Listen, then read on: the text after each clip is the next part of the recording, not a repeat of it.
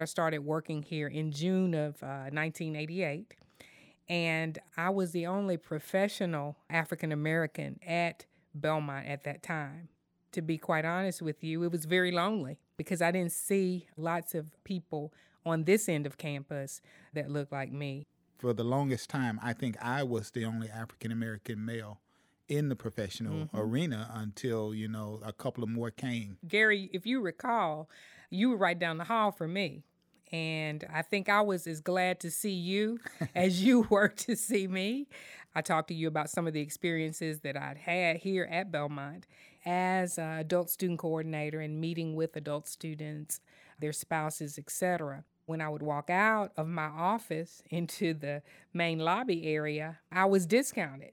Sometimes people didn't even look up to acknowledge that I was the person that they would be talking to.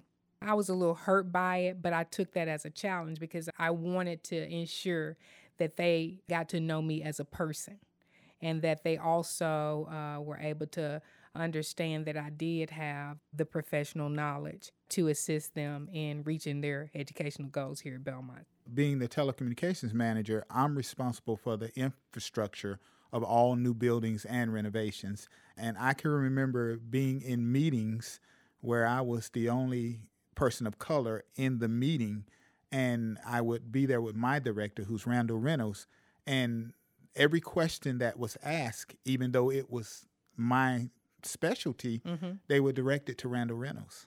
And he would in turn say, Well, I'm not responsible for that. You'll have to ask Gary that question. And like you said, they wouldn't even look at me. So tell me, Susan, in your 27 years experience here, when did you really notice a change? When I noticed an exponential change was really after Dr. Fisher came. 2000, 2001, uh, when we entered into a voluntary affirmative action plan. That spoke volumes to me because we're a private institution. We didn't have to do that, but we did because Dr. Fisher believed it was the right thing to do. I knew then that we were on an upward trajectory as it pertained to diversity on Belmont's campus. I was on that diversity committee at the time, and the first words that came out of his mouth was, I'm looking at this through fresh eyes and I don't like what I see. I was totally surprised when he came in with that attitude.